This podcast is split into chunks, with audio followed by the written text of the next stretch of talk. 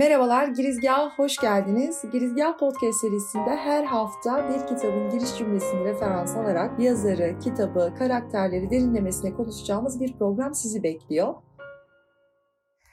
Merhabalar, Girizgah'ın yeni bölümündeyiz. 12. bölüme hoş geldiniz. E, ben Hilal. Merhaba, ben Burhan. Burhan bugün aslında e, bugüne kadar çok da değinmediğimiz e, uzak doğu edebiyatından biraz konuşacağız. E, Yuhua'nın e, kanını sanat, satan adam, e, Yuhua'nın kanını satan adam e, bugünkü kitabımız olacak. Derinlemesine inceleyeceğimiz bir kitap. İstersen hızlıca e, bir girizgahına başlayalım sonra detaylarına ineriz geçimini şehirdeki ipek fabrikasında ipek böceği kozası dağıtmakla sağlayan Sanguan o gün dedesini ziyaret etmek için köye gitmişti. Yaşlılıktan gözleri iyi görmeyen dedesi kapının ağzında duran Sanguan'ın yüzünü seçemeyince onu yanına çağırdı. Bir süre torununa baktıktan sonra oğlum yüzün nerede senin diye sordu. Evet aslında şeyle bir başlangıç değil mi? Kitabın genelini düşündüğümde o son soru ihtiyar e, adamın son Hı-hı. sorusu aslında bize biraz ipucu ipucu veriyor. Senin yüzünde elde derken o zaman şöyle hemen e, kitabın Hı-hı. genel hatlarıyla değerlendirirken buradan yola çıkarak yorum yapmak istiyorum. Şimdi e, kitap aslında e, Çin'de, Çin'in e, kültür devrimi Hı-hı. yaşadığı dönemde geçen bir kitap. Ve ben kitapta bu senin yüzünlere de cümlesine atıfta bulunarak insanların çok birbirine benzeyen, hı hı. birbir hayatlarının tamamen aynı, tıpatıp aynı, aynı Hı-hı. yoksullukla, aynı kıyafetlerle, aynı benzer acılarla yaşadığını Hı-hı. ve herkesin sanki bir fabrikadan çıkmış bir ürünmüş gibi benzer hayatları yaşadığını görüyorum Hı-hı. kitapta okuduğumda. Öyle bir yorumum olmuştu. Ee, ve aslında dönemin şartları da bunun en büyük etmenlerinden bir tanesi. Belki e, kültür devriminden biraz bahsedersin biraz sonra Hı-hı. detaylarıyla birlikte. Dolayısıyla bu kitapta e, hani o kültür devrimini anlatan dönemde e, toplumun içerisindeki kıtlık, açlık, sefalet ve insanların hmm. bu sefaletle mücadelesi ve bunun yanında bence en büyük cehaletin de bir arada hmm. bulunmasıyla bir hikaye, bir aile hikayesi hmm. üzerinden aslında toplumun geneline sirayet eden hmm. e, durum analizi de e, görüyorum kitapta. Biraz senin de yorumlarını alalım kitabın geneline itibariyle. Hı. Daha sonra detaylara inelim istersen. Evet şeyden başlayayım istersen. Senin e, ilk tanıtırken söylediğin çok da e, alakadar olmadığımız bir e, edebiyat tarzıyla, uzak doğu edebiyatıyla ilgili konuşacağız diye. Ben de zaten kulüple e, kulüpte e, işte listeleri ben hazırladığım için şunu düşünmüştüm. Ya aslında her coğrafyadan bir şeyler e, okuyalım. E, ne kadar bize yakın ne kadar da bize uzak e, bunu da görmüş oluruz. E, bunun yanında yeni yazarlar, yeni kitaplar tanıyalım diye uzak doğu edebiyatı listesi hazırlamıştık. İşte seçilen kitap bu olmuştu. O listede Moyan vardı, Soseki vardı, e, başka Mishima vardı, birçok başka yazar vardı. Onları da böyle bir anmış olalım. Şimdi e, senin e, şu yaptığın e, yorum oğlum yüzün nerede senine dair yaptığın yorum çok güzel bir yorumdu bu arada. Bu bizim Uzak Doğu edebiyatı okuduğumuzda tam özellikle Uzak Doğu'da demeyin Çin diyelim Çin hadi bugün Çin. Çin'den bahsedeceğiz biraz. Ee, Çin'le alakalı bir şeyler okuduğumuzda özellikle kültür devrimi ve onun öncesinde yani her şey bütün kıtlıklar kültür devrimiyle de başlamadı. Evet. Onun öncesinde büyük bir kıtlık ve insanlar sefalet halindeydi ki ya bir devrim olsa da değişse biz de bundan kurtulsak de diye düşünüldü ve tam da öyle olmadı görüldü. Burada o oğlum senin yüzün nerede lafına dair yaptığın yorumun hepsinin birbirinin aynı olması, hepsinin birbirinin benzeri olması, hiçbirinin ayırt edici bir özelliğinin olmaması lafı aslında yaşadıkları yoksunlukla da alakalı. Çünkü insanlar o yoksunluğun içinde sadece yemek bulup hayatını fiziksel olarak devam ettirme gayesinde. Başka hiçbir gayeleri yok. Ee, örneğin e, nasıl mutlu olurum, beni iyi hissettiren şeyler nedir? Çevremle nasıl bir sosyal ilişki kurarım gibi kavramlar yok. En önceliği en e, ilkel çağlarda olduğu gibi önce karnımı doyurmalıyım ve yaşamımı devam ettirmeliyim. Bu kitap 1940'larda 50'lerde başlıyor diyelim ve 1940-50'de dahi o ilkel toplumlardaki e, durum hala devam ediyor. Önce karnımı doyurmalıyım ve e, ölmemeye, ölmeden hayatımı devam ettirmeliyim. Şimdi böyle diyoruz da 2020'de, 2022'de bu çok daha mı farklı? Hala bu durumda olan insanlar var. Sadece işte orada gerçekten kıtlık içinde gerçekten açlıktan ölecek biçimde. Burada başka türlüsünü yaşıyor insanlar. İşte e, intiharlara sürükleniyor. Başka e, psikolojik sıkıntıların içine giriyorlar. O yüzden e, kitap ilk paragrafıyla bize işte dedenin de aslında e, biraz da şeyden diyor ya yaşlılıktan gözleri iyi görmeyen dede çünkü iyi bir bakım da sağlanmamış o dedeye zamanında. Hem o hem e, senin yüzün nerede lafı hem fabrikaya atıf yapmasıyla e, kitabın tümüne dair çok güzel bir paragraf olmuş burada. Senin yorumun da çok güzeldi. Teşekkür ederim. Ben de seninle aynı fikirdeyim. Çünkü bu aslında senin söylediğin yani insanın temel olarak yaşamını devam ettirebilmesi için ihtiyaçlarını karşılaması gerekiyor ve bu ihtiyaçları zaten zar zor karşılayabiliyorsa hı hı.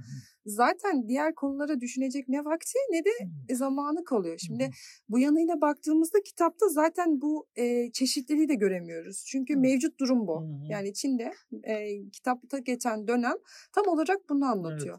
Evet. Ve tam olarak da e, şeyi de görüyoruz. Tabii ki kıtlık belki kültür devrimiyle birlikte gelmedi ama dönemin baskıcı tavrını, insanların nasıl birbirini e, yazar da bunu çok net Hı-hı. ifade etmeye çalışmış. İnsanların nasıl birbiriyle aynı olduğunu, aynı yemeği yemelerini gerektiğini, Hı-hı. aynı şekilde çalışmaları gerektiğini, işte ipek fabrikalarında çalışıyorlar, başka fabrikalarda çalışıyor ve o, o acının e,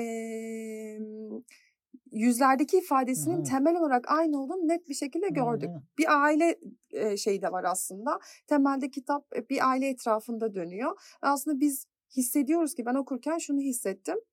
Bütün aileler böyle ve çevrelerindeki Hı-hı. ailelerden bahsettiğinde de, köydeki evet. yaşantıdan bahsettiğinde de öyle. Dolayısıyla bir dönemi ışık tutan bir kitap olarak da özetleyebiliriz Hı-hı. bunu Çin açısından. Şimdi aile kavramına bir giriş yapalım. Hem de belki biraz da dilinden bahsederiz kitabın. Şeyden de bahsetmek gerekir burada. E, aile kavramını anlatırken. Bir despot bir yapı var. E, ayrımcı bir dil görüyoruz. Dil yazarın dili değil de o döneme sirayet eden dilin ayrımcı bir dil olduğunu Hı-hı. görüyoruz ve toplumun geneline sirayet eden aşağılayıcı ce- ce- cehaletin çok yüksek Hı-hı. noktada olduğunu ve hatta ben şöyle okumuştum bir bölüm var ee, işte insanlar e, birbirlerine sokak ortasında işte e, o dönemin e, kolluk kuvvetleri Hı-hı. diyelim e, bir kadını aşağılarken insanlar buna çanak tutuyor Hı-hı. ve hani bunları e, destekliyor kıvamında evet. bir bölüm vardı orada. Ya dedim ki gerçekten e, bu cahillik e, bir noktada o yaşam mücadelesinin içine sürükleyen şey oluyor. İnsanlar öğrenemiyor, öğrenemediği için bunu kendine hak görüyor, reva görüyor. Hatta işte belki kitabın içinden detay olacak ama işte bir çocuk var. Baba, çocuğun babasının kim olduğu belli değil Hı-hı. ve adamın karısına yapmış olduğu hakaretler, dönemin şartlarını düşündüğümüzde tekrar günümüze geliyorum. Hala bir şeyler aşaması. Evet. Bak 1950 yılını anlatıyor. Gel günümüze herhangi bir e, toplum içerisinde bak hala aynı şeyleri Hı-hı. konuşuyoruz. E, bu yanıyla çok şey görmedim kitabı. Eleştirim belki bu bu anlamda olacak. Çok renkli, çok böyle e, alt metni olan, bir şeyler anlatmaya çalışan bir amacı yok gibiydi Hı-hı. yazarım. Benim eleştirim buydu. Biraz yavan geldi açıkçası Hı-hı. bana e, konu itibariyle. Ama belki tam da yazarın amacı buydu. O dönemi Hı-hı. anlatmaktı, o dönemin şartlarını anlatmaktı. Senin fikrini alayım ben bu konuda. Aslında e, sana e, yavan gelen kısım tam da o yaşamın kendisidir belki diyebiliriz. O kadar yavan bir e, yaşamları var ki e, şey işte az önce bahsettik karınlarını doyuramıyorlar. Yani burada kitabın adından da arkasındaki konusundan da belli olduğu için bir sürpriz bozmadan söyleyelim. Ee, yaşayabilmek için kanını satıp bundan para kazanan bir adamın hikayesinden bahsediyor kitap. Yani düşünün artık son raddeye gelmiş ve o son raddede kanımı satıp ben bir para kazanayım diye düşünüyor ve e, şey yapıyor. Hatta bununla ilgili de e, adamın eşi diyor ki bu duyulursa köyde diyor artık diyor Sangua'nın öleceği düşünülür. Çünkü bir adam diyor yapacağı en son şey kanını satmaktır. Çünkü kanını sattıktan sonra bir adam ölecektir. Hı hı. Ee, böyle düşünüyor. Burada işte senin dediğin o yavanlık biraz da hayatın da tam kendisi. Çünkü renkli gerçekten hiçbir şeyleri yok. Yani, Olması da mümkün, mümkün değil zaten. Değil. Yani giyecek şeyleri bulamıyorlar, yiyecek şeyleri bulamıyorlar. Hayatları tamamen bugün ne e, şey yapsak, ne pişirsek, günümüzü nasıl e, geçirebiliriz? Üç gün sonra işte kış geldiğinde yaşayabileceğiz ne mi acaba? Evet ne yiyeceğiz? Biz yaşayabilecek miyiz diye düşünüyorlar.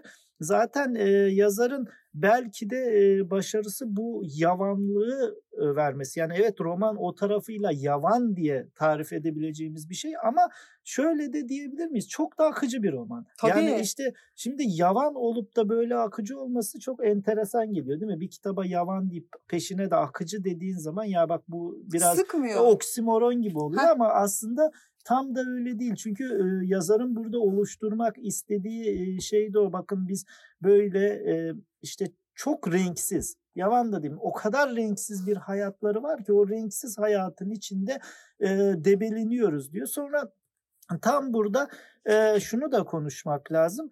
Bir e, içinde şey oluyor işte komünist devrim oluyor ya da komünist devrimin akabinde de birden yaşam değişmeye başlıyor. Çünkü bu devrimin içinde e, ne diyor artık kimse aç kalacağım mı diye düşünmeyecek diyor. Sadece gelecek herkes e, eşit biçimde çalışacak, herkes eşit biçimde yemeğini yiyecek ve birden e, biz şunu görüyoruz orada aslında çok da sezdirmeden yani bunu yazar özellikle şeyle o Çin devrimi ile ilgili kısımda bize e, kronolojik bilgi vermiyor. Bize ansiklopedik bilgi de vermiyor. Ne yapıyor? Arkada bir devrim olduğunu hissediyoruz ve köyde bazı komiteler kuruluyor. Sonra yemekhanenizi bu yeme burada yiyeceksiniz diyor ve insanların ellerindeki tüm paralar alınıyor. Alındıktan sonra a diyorsun artık yemek yiyeceksek paranın da önemi yok. Sonra yemekler yenilmeye başlanıyor. Bir süre sonra yemekler değişiyor. Bir süre sonra azalıyor. Ya orada bize hissettirdiği şey bakın o devrim ya önce bunu verdi sonra evet, yavaş yavaş onları elimizden almaya başladı demeye başlıyor. Sonra yine çok fazla e, işte kronolojik sıraya girmeden o devrimin o bir önceki dönemin zenginlerine neler yaptığını da gösteriyor. E, gösteriyor, anlatıyor ve o tarafıyla bu renksiz ama çok akıcı bir romanı yaratmış oluyor yazar. Evet kesinlikle katılıyorum. Yani belki yani belki demeyelim de evet dediğin doğru. Kültür devrimini anlatırken bize bugün e, kronolojik bir sırayla bir şey Hı-hı. propaganda etmeye çalışmıyor. Onun sonuçlarını bize göstererek evet. aslında nasıl Hı-hı. bir e, dönem olduğunu yansıtıyor Hı-hı. diyebiliriz. Yani ben aslında dil konusuna geçecektim. Sen biraz bahsetmiş Hı-hı. oldun. Evet yalın bir dili var ve çok da güzel akıyor. Yani e, akıyor, o, okuması kolay, e, anlattığı konuyu anlaması kolay ama işte bulunduğumuz şey yani eleştirdiğimiz şey renksiz olmasıydı. Belki üstüne şunu da ekleyebiliriz. Yani renksiz bir yani renksiz bir e, roman e, diyoruz ama dediğin gibi dönemin şartları da buna doğrudan etki ettiği için yazarın derdi ben renkli bir şey söyleyeyim işte e, onu anlatayım değil. Çünkü zaten e, yazar aslında 7 ile 17 yaş arasını bu dönemde geçirmiş. Hı hı. Ve e, normal şartlarda biraz araştırdım yazarı. Normal şartlarda uzun yıllar dişçilik yapmış. Doktormuş yazar. Hı hı. Ve sonra e, bu kitabına da atıfta bulunarak şunu söylüyor. Ben uzun yıllar keyif almadığım şeyi yaptım hı hı. bu hayatta. Hiç keyif almıyordum. Hı hı. Keyif aldığım şeylerden bir tanesi yazmaktı ve aslında çocuklu, çocukluğumda gözlemlediğim şeyleri yazdım Hı-hı. diyor. E, tam olarak hayatın içinden evet. gelmesinin e, bir nedeni de bunu Hı-hı. söyleyebiliriz. Peki kitapta şey görüyoruz. E, işte açlık var, onu konuştuk. Yanı sıra kuraklık var. Yani bir mücadele dönemini de görüyoruz ve yoksulluğun temeli olan kitaplarda işte kendimi karakterlerin yerine ben çok koyarım. Hı hı. Bir önceki podcastlerde de bahsetmiştim ya. İşte o kuraklığı hissettim. Evet. Hı hı. İşte ya da işte dedik bazı kitaplar işte sarıdır, bazı kitaplar hı hı. mordur. Hani o doğadan o tasvir alırım. Bu kitapta ben şöyle bir sahne vardı. Hatta iki tane sahne var aklımda kalmayan, kalan. iki tane sahne var aklımda kalan. Birincisi şu. Yemek bulamıyorlar. Ee, diyor ki hani ne yiyeceğiz karısı? Ee, şeyde ana karakterde diyor ki yemiş gibi yaparız. Hı hı. Ya bu aslında çok acı bir şey. Hı hı. Yani insanı orada derinden etkilemesi gereken bir şey. Evet. Bir sahne daha var işte çocuk babasına diyor ki baba ben de senin gibi e, senin oğlun olsaydım beni işte erişte yemeğe götürür müydün? Hı hı. Bu da gerçekten insanı etkileyecek bir cümle. Hı hı. Fakat ben o acıyı yaşayamadım. Hı-hı. Yani ben o acıyı hissedemedim ve sonunda da şöyle yorumladım kitabı bitirdikten sonra. Yazar bunun acitasyonunu yapmak istememiş bence. Evet. Yani mevcutta durum bu. İnsanlar bunu yaşadı ama ben size bunu anlatırken bu duygu sömürüsünü size yaşatmak istemiyorum demiş gibi geldi. Ben senin yorumlarını da merak ediyorum. Ee, aslında tam onu diyecektim. Sen söyledin ağzına sağlık. Burada şu da var. E, aslında yazar çok güzel bir damar yakalıyor orada. Bak diyor işte yemiş gibi yaparız. Şimdi onun üzerine iki sayfa, üç sayfa, beş sayfa hikayelendirebilir, anlattırabilir. Hatta seni beni ağlatabilir. Ama onu yapmıyor. Niye yapmıyor? Evet e, ajite etmek istemiyor acıları. Ama diğer taraftan e, şu da var. Bu bizim hayatımızın o kadar içindeydi ki. Ya bu bizim için dramatik bir an değildi. Değil, evet. Bu biz bunu yaşadık biz, biz kimiz? 500 milyon Çinli. İşte bunun çok küçük bir kısmını ayırdığımızda bunu işte o dönemde 300 milyonu da 400 milyonu da yani o kadar büyük laflar ki laf olarak söylemesi evet, kolay ama evet. yani milyonlarca insandan bahsediyoruz. Biz bunu yaşadık. Bu ben kendi köyümde yaşadım. Yan köyde yaşandı. işte dağın ardındaki köyde yaşandı. O yüzden de bir amacının da şu olduğunu düşünüyorum. Bu çok çok özel bir e, durum değildi. Ben şey yapmak istemiyorum size bunu sanki şu sadece bizim köye ait, bizimle ilgili çok özel bir durummuş gibi değil. Bu herkesin hayatındaki hikaye olduğu için e, bunu sadece söylüyor ve e, konuya devam ediyor çünkü sırada yaşanacak başka acılar var. Evet, evet doğru çok doğru hmm. yani sana bu, bu noktada çok katılıyorum e, yorumun da çok hoşuma gitti doğru hakikaten çünkü onlar için normalize olmuş bir durum hmm. olduğundan evet. hani birilerini ağlatma biz e, normal evet doğru şu an tekrar üstünde bir şey söyleyemedim. Yorum yapamadım. Çok güzel bir yorum yaptın. O zaman şey e, son olarak e, podcast'i bitirmeden önce şunu söyleyelim. Bir ufak e, ipucu vermiştik ama Yuhua aslında bu kitabında bu arada ben de doğru okuyor muyum bilmiyorum. Önemli Yuhua. değil o şeyden beri bu adam beri biz o konuyu konuşmuyoruz. Takılmıyoruz o konuya. Evet. Peki. Şimdi o zaman hani bence kitabın geneline itibariyle konuştuk. Bir de e, bu kitabın aslında dilimize ilk çeviren e, bu yazarın Hı-hı. dilimize ilk çeviren çevrilen kitabı Yaşamak. Evet. E, orada da e, bence bu kitapla ilintili olan, bağlantı noktaları olan e, bir konusu var Yaşamak. Sen biraz ondan bahsedelim e, dinleyicilerimize de sonra podcast'te bitirebiliriz. Olur. Ya şundan da bahsedelim aslında. E, Çin toplumu için e, Çin devrimi büyük bir travma aslında. Çünkü yaşamları birçoğunun, tüm toplumun yaşamı kökten değişiyor. Hatta bununla ilgili e, şunu okumuştum. Oradan yaşamaka bağlayacağım konuyu. O zamanlar dünyanın en büyük 10 işte jeoloji profesöründen biri kabul edilen insan Çin devrimi sonrasında herkes eşittir deyip pirinç tarlalarında çalışmaya gönderilmiş. Sen de çalışacaksın. Evet iyi bir profesörsün. Hakkını veririz. Gidersin üniversitede dersini de verirsin ama gelip e, işte okul kapandığında pirinç tarlasında da çalışacaksın demiş. Yani ve ölüm tehlikesi atlatmış.